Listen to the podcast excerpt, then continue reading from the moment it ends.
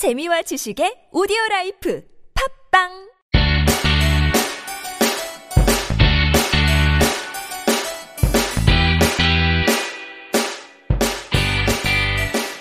찾아가는 법률 서비스를 지향하는 법률사무소 CEO 김삼연 변호사입니다. 175번째 함께 읽는 민법을 시작해 보도록 하겠습니다. 벌써 이제 일주일이 마무리되어 가죠. 물론 아, 제가 미리 녹음을 하고 있기 때문에 아직 금요일은 아니지만 아, 벌써 어, 일주일이 이제 지나가고 있구나라는 그런 생각이 듭니다. 제가 아, 월요일에 함께 있는 헌법 그리고 수요일에 함께 있는 형법 그리고 금요일에 함께 있는 민법 이제 각낮 어, 12시에 이제, 이제 그 팟캐스트에 올리고 있잖아요. 그러다 보니까 이제 미리 녹음을 하게 되는데 시간에 맞추다 보니까 어 이렇게 이 세 가지를 한다라는 게 물론 시간은 10분에서 뭐 30분 내외 사이고 제가 뭐 편집을 이렇게 잘 하고 그 중간 중간에 삽입음을 넣거나 뭐 이런 어 기술을 넣지는 않아서 어이 녹음하는 시간 외에 뭐 한 10분에서 30분 외에 다른 시간이 들어가는 것은 아니지만 어, 그래도 이렇게 세 가지 녹음을 하다 보면 일주일이 그냥 어, 훅 지나갔다라는 어, 생각이 들고 마지막 금요일에 올려야 되는 함께 있는 민법을 녹음을 할 때쯤에는 어, 일주일이 벌써 이렇게, 이렇게 지나갔구나라는 그런 생각이 예, 들곤 합니다.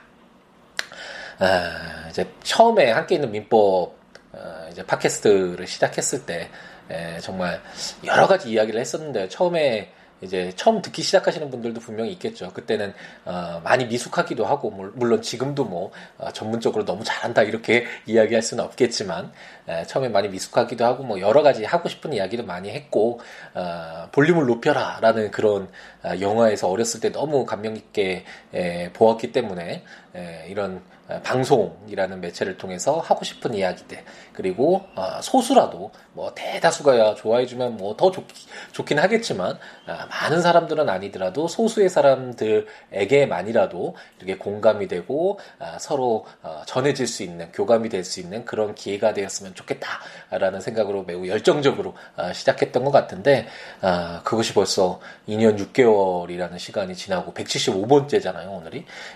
그 외에 이제 함께 있는 형법이라든지 함께 있는 헌법 다른 법률도 이렇게 시작을 하면서 어, 음, 제 삶에 꽤 중요한 아, 부분이 되었고 물론 이것을 통해서 제가 뭐 아, 막대한 경제적 부를 추구하거나 얻거나 아니면 뭐 인지도를 높이거나 아, 뭐 어, 사건 선임에 수임에 굉장히 이득을 본다거나 이런 것들은 효과가 극히 미비하지만 제가 하고 싶은 것을 한다라는 그런 즐거움 그리고 제가 어, 사회로부터 많은 것들을 받았는데 사법고시를 합격하고 나서 어, 이 받은 것들을 어, 많은 분들에게 이 팟캐스트를 통해서 전달해 드릴 수 있는 그런 기회가 된다라는 점에서 그리고 그동안 법률이 너무나 멀게 느껴졌는데 제가 알고 있는 얄팍하나마 아, 작은 지식이나마 아, 이 법률을 좀 더 친근하게 느낄 수 있는 그런 기회를 제공해 드릴 수 있다라는 어떤 뭐 사명감이라고 할까요? 아, 이런 것들이 복합이 돼서 어, 굉장히 중요한 아, 제 삶의 중요한 부분이 됐고 이 함께 있는 민법, 형법, 헌법 이 시리즈는 계속 남겨둘 생각이거든요.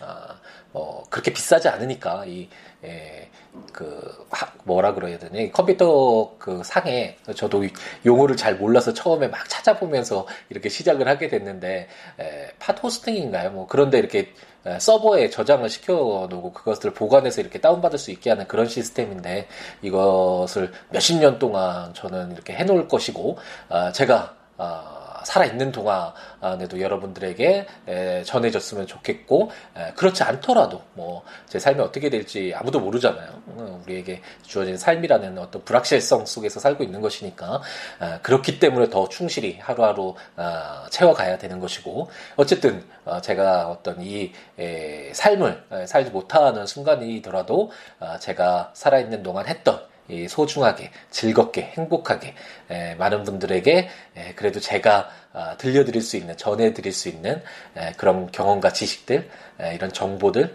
아, 이런 내용들은 끝까지 몇십 년이 됐든 아, 뭐몇 년은 아니겠죠. 그때는 뭐 있을지도 잘 모르겠고 어쨌든 오랫동안 이 팟캐스트에 함께 있는 법 시리즈 함께 법이라고 어, 떤 분이 이렇게 적어주셨더라고요. 어, 요즘엔 말을 단축시켜서 용어 단축시켜서 많이 사용하잖아요. 함께 법 시리즈가 이미 됐더라고요. 예전에는 함께 있는 민법만 많은 분들이 아셨는데 이제 함께 있는 형법과 민법, 어, 헌법을 진행하다 보니까 함께법 시리즈라고 하시던데 함께법 시리즈 어, 전자책도 뭐 영원히 남겠지만 어, 이 팟캐스트 이 올리는 이 내용들도 어, 계속해서 남겨두고 제가 이 삶을 살아왔던 그리고 채워왔던 흔적으로서 남겨두고 뭐 많은 분들에게 전달됐으면 좋겠지만 많은 분들이 아니더라도 어떤 소수의 아, 한 분이라도 제가 지금 하고 있는 행동들이 조금이나마 아, 좋은 의미로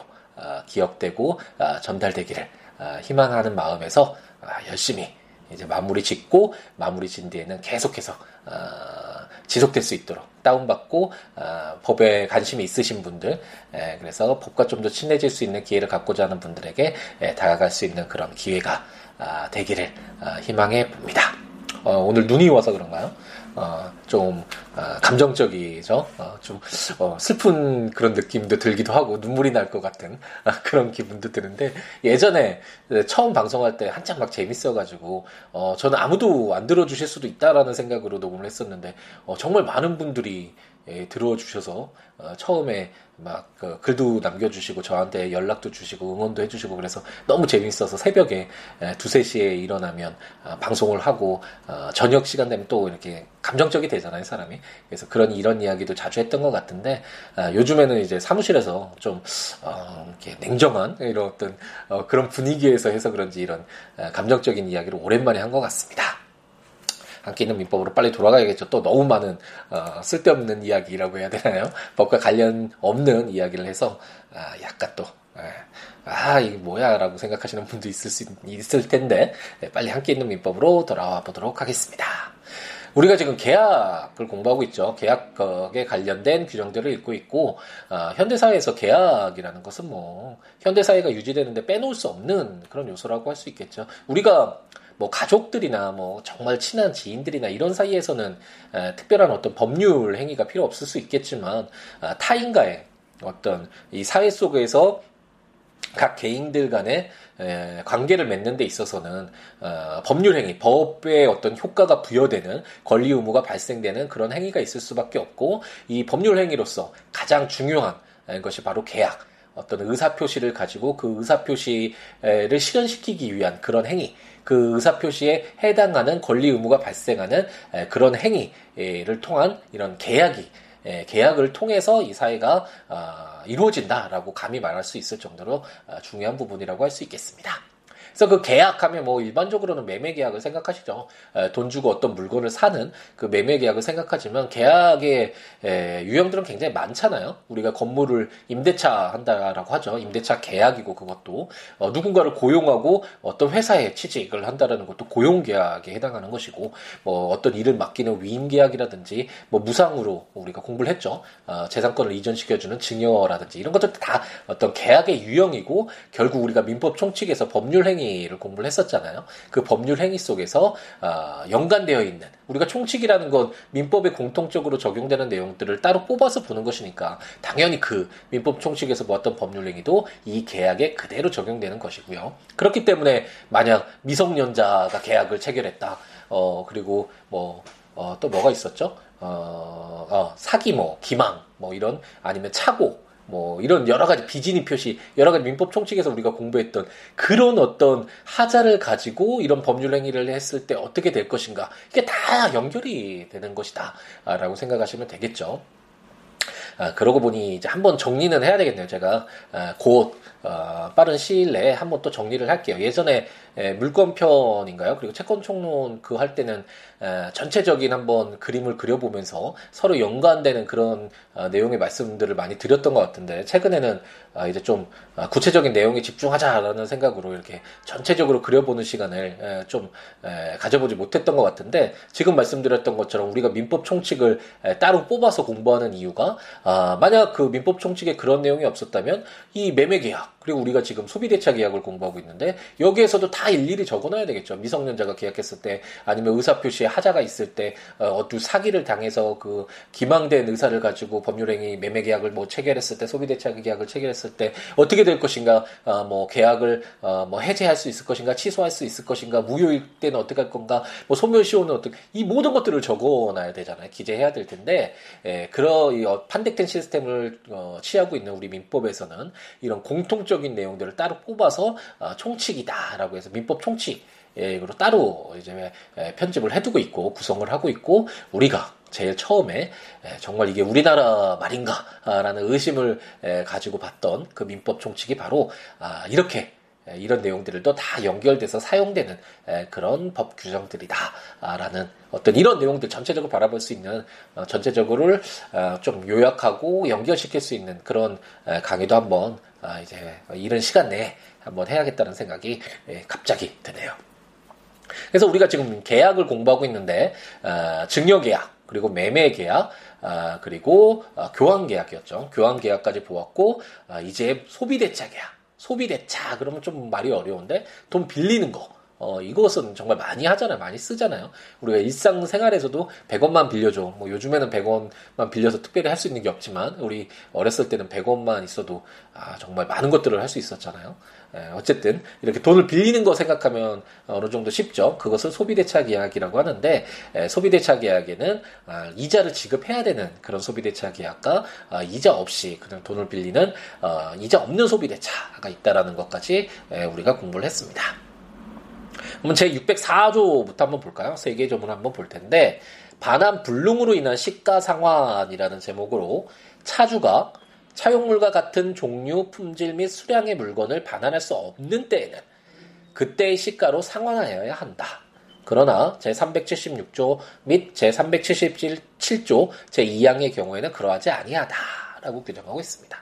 차주가 돈을 빌리는 사람이라고 말씀드렸고 차용물은 차주의 입장에서 어, 그 빌리는 물건을 이야기한다고 말씀드렸죠.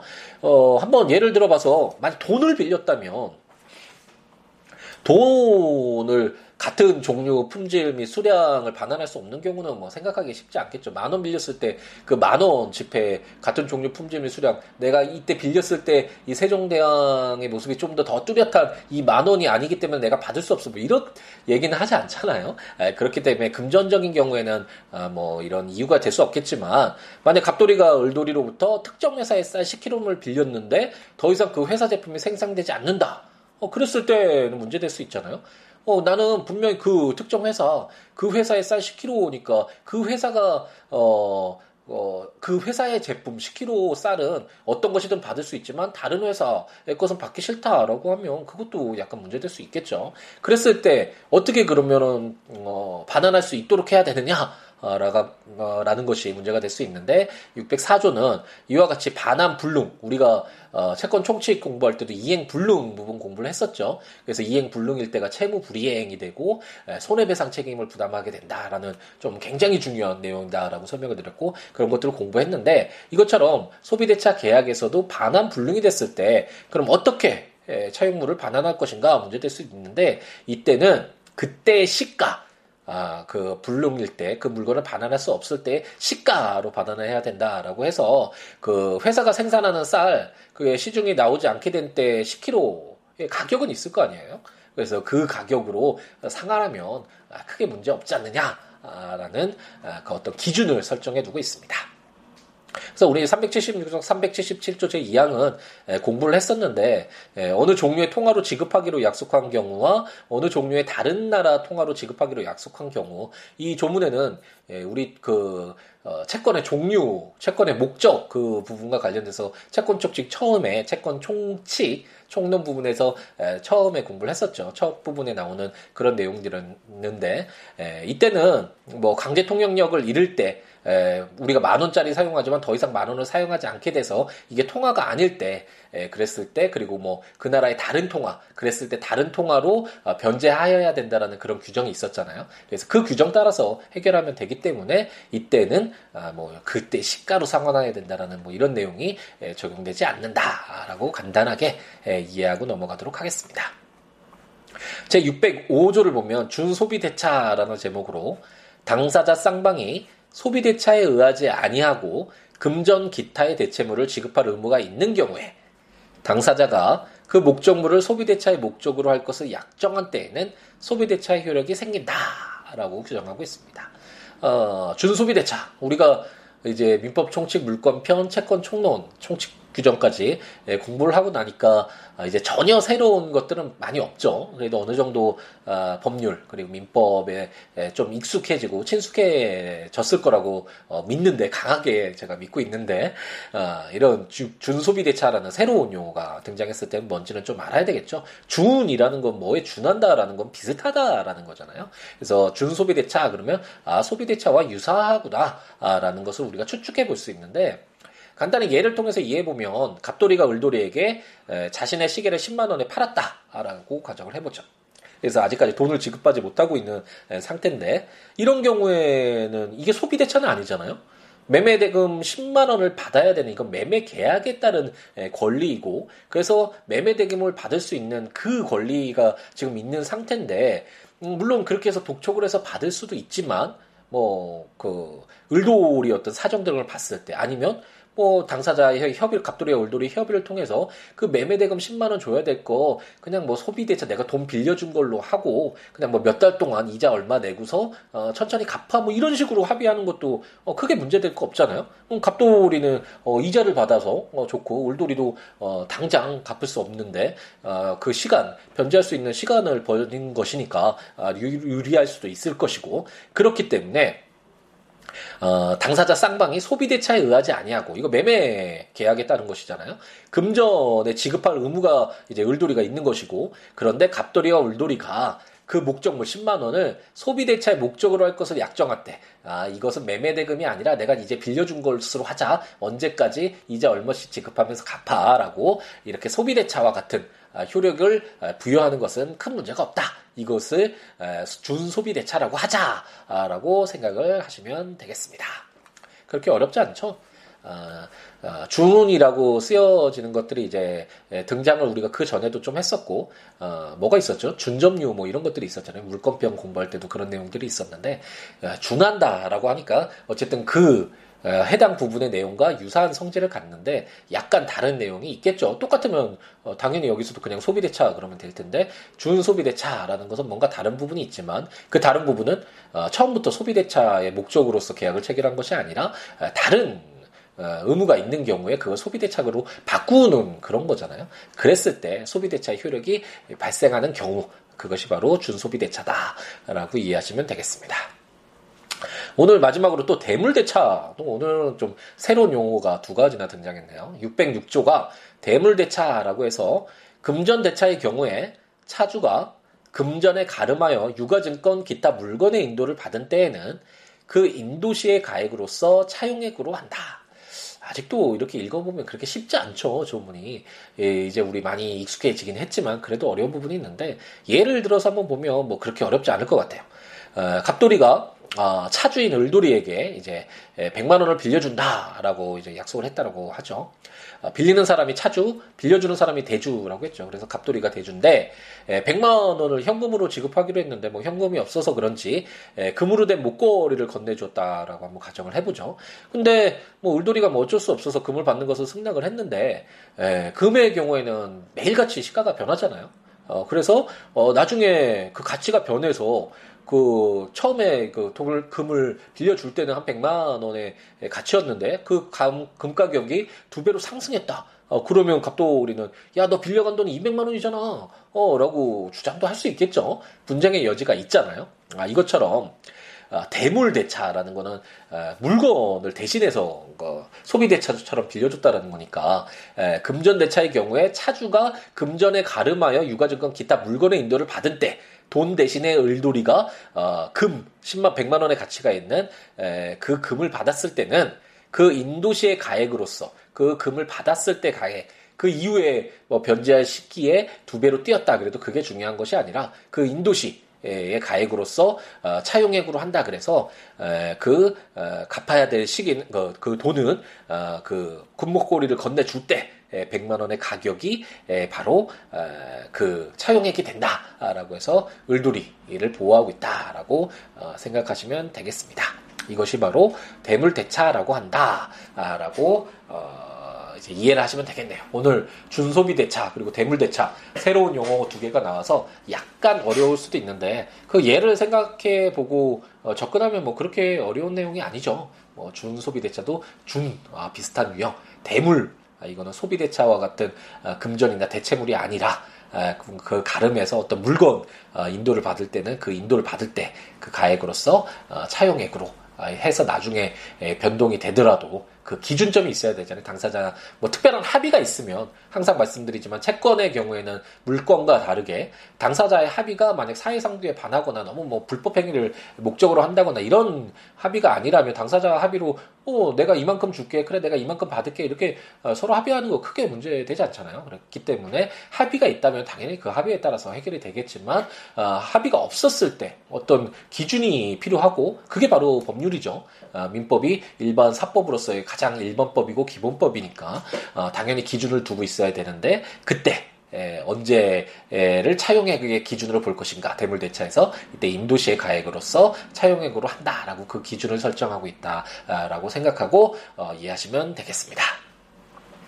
아, 또 코가 맹맹해지네요. 이게 에, 날씨가 좀 추워지다 보니까 에, 좀, 아, 좀, 뭐랄까요, 이렇게 좀 목소리가 탁 트인 어, 아름답지는 않더라도 그래도 좋은 목소리로 이렇게 전달해 드려야 되는데 이제 계속 이렇게 이야기를 하다 보면 코가 좀 맹맹해지고 날씨 타서 좀 영향을 받는 것 같습니다. 그래서 좀, 아, 좀 듣기 좋은 아, 그런 목소리로 전달해 드려야 되는데, 겨울에는 아, 그런 좀 단점이 있네요. 새벽에도 좀 잠긴 목소리로 많이 에, 했었죠. 그래서 그런 부분이 있는데, 에, 조금 양해를 에, 부탁드리겠습니다. 아, 조문들 보시면서 함께 있는 어, 민법 팟캐스트 들으시면 좋다라는 거 뭐 이제 다 아시죠? 그래서 국가법령정보센터에 가셔서 민법 치시면 해당 조문들 보실 수 있으니까 아, 해당 조문들 보시면서 들으시면 좋겠고 아니면 제가 전자책으로 함께 있는 민법 시리즈는 전부 다 발간을 했으니까 아, 조문과 설명들 보시면서 아, 들으시면 좋겠고 어, 제 블로그 siwo.net siwo law.net에 해당 조문과 설명들 올리고 있으니까 보시면서 아, 들으시면 좋겠습니다. 예, 민법 외에 뭐 다른 법률이라든지 예, 살아가는 이야기, 우리 요즘 뭐 혼란스러운 시국과 관련된 의견, 뭐 어떤 뭐 철학적인 이야기라든지 뭐 어떤 이야기라도 좋으니까요. siwo.net 또는 siwobooks.com 아, 제 블로그에 찾아오셔서 글 남겨주시거나 026959-9970 전화 주시거나 아, siwo 골뱅이 gmail.com 메일이나 아, 트위터나 페이스북에 아, siwo로 찾아오셔서 아, 함께하는 즐거움 아, 같이 공감대를 형성하면서 아, 이렇게 여러 가지 이야기 주고받는 그런 관계 맺기가 되었으면 하는 희망을 가져봅니다.